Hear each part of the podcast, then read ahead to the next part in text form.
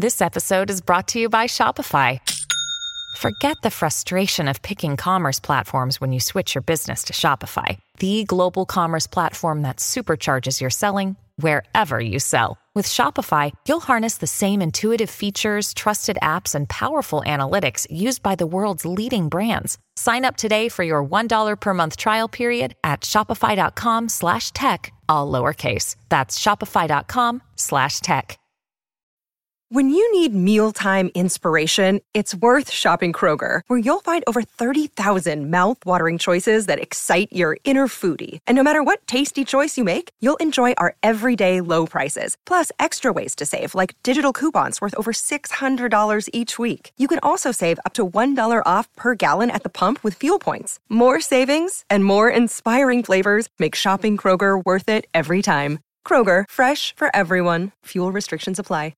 What's up, Z-Pack? It's your boy ZDoggMD. Check it out. I did a show recently on the Apple Watch. I did it live, a sort of rambling response, my first draft response to Apple's announcement that the new Apple Watch contains a built-in FDA approved over-the-counter EKG monitor where if you put your finger on the little dial, the other electrode is on the skin, you get a 1 lead EKG that can, according to the algorithm and Apple marketing, diagnose atrial fibrillation, which is an irregular heart rate.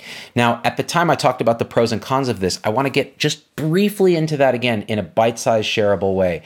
Here's the danger of this device there are probably tons of people, especially younger people, who would buy an Apple Watch who would find out through the screening that they have a, uh, intermittent atrial fibrillation. In other words, short runs of this or whatever. And the device, if it's sensitive enough, will pick this up. Now, in the real world, we would never ever even find this because people don't have symptoms, their oxygen levels are fine, their blood pressure is fine, and it goes away. And it may be that a lot of the population maybe has some element of this. Now, what happens when you put a watch on that screens for this? Well, now people are alerted to it, which means they either get panicked, they start to stress, it creates anxiety, they call 911, they clog up emergency response, or they go to the doctor at which point, now, medical legally, because we don't have enough data to say, oh, we can just ignore this. We need to kind of look at it, and we're worried that we're going to get sued if we don't. And we're paid to do things to people in a fee for service system. What's going to happen? They're going to get an echo, they're going to get tested, different things are going to happen. They may end up with blood tests, they may end up going down a path that causes harm, as well as expense, as well as anxiety. Whereas if they never knew about it, it might be that nothing ever would have happened. So, this is the downside of what they call over screening. It leads to over testing, which leads to over diagnosis, which leads to over interventionalizing and potentially harm.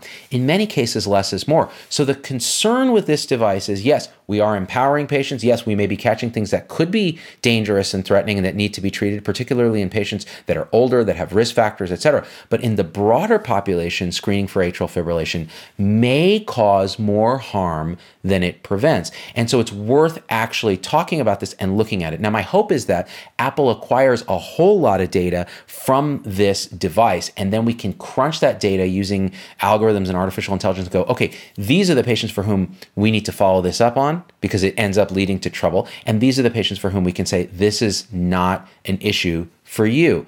But until we can do that, we're really playing the dice with our system, with people's health, with people's mental health when we use a device like an Apple Watch to diagnose things like atrial fibrillation.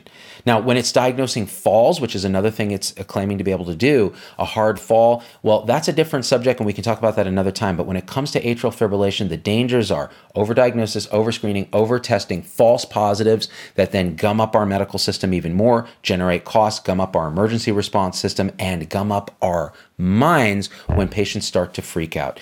We're all about patient empowerment, but it has to be with an evidence base that says that this is going to be useful. My hope is it evolves over time, and it is. I'm optimistic, but I wanted you guys to know that before we jump on this bandwagon, this could have serious downside risk.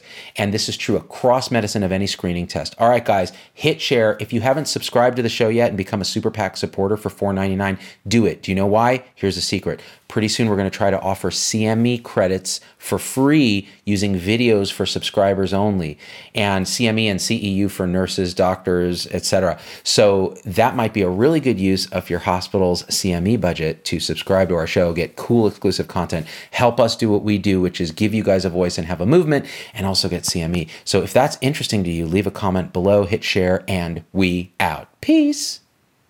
Hey, it's Dr. Z. Thanks for getting through the whole episode. That's a huge accomplishment. and so at this point, I just got to ask you for a few favors because it just helps us so much if you leave a review on your favorite podcast platform and subscribe. It, it just really helps the algorithms to get this message out to others.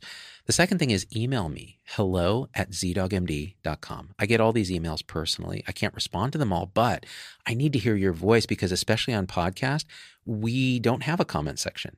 And I want to hear how this episode affected you, what you'd like to hear in the future, what you think we got wrong, what we think we got right, anything, anything, or just say hi. So that's really powerful. And the third thing is, financially, it helps us a lot to support the show in any way you can. And if you go to zdoggmd.com forward slash supporters, you can join our supporter tribe on your favorite platform YouTube, Facebook, Instagram, wherever. What that will get you on those platforms is live shows with me that are exclusive for supporters and access to our Zoom meetings where we talk about awakening realization and we share with each other our own experience. It's a powerful group effect. It's a community, really. And we support and love each other and share, again, through our own experience, how we're waking up.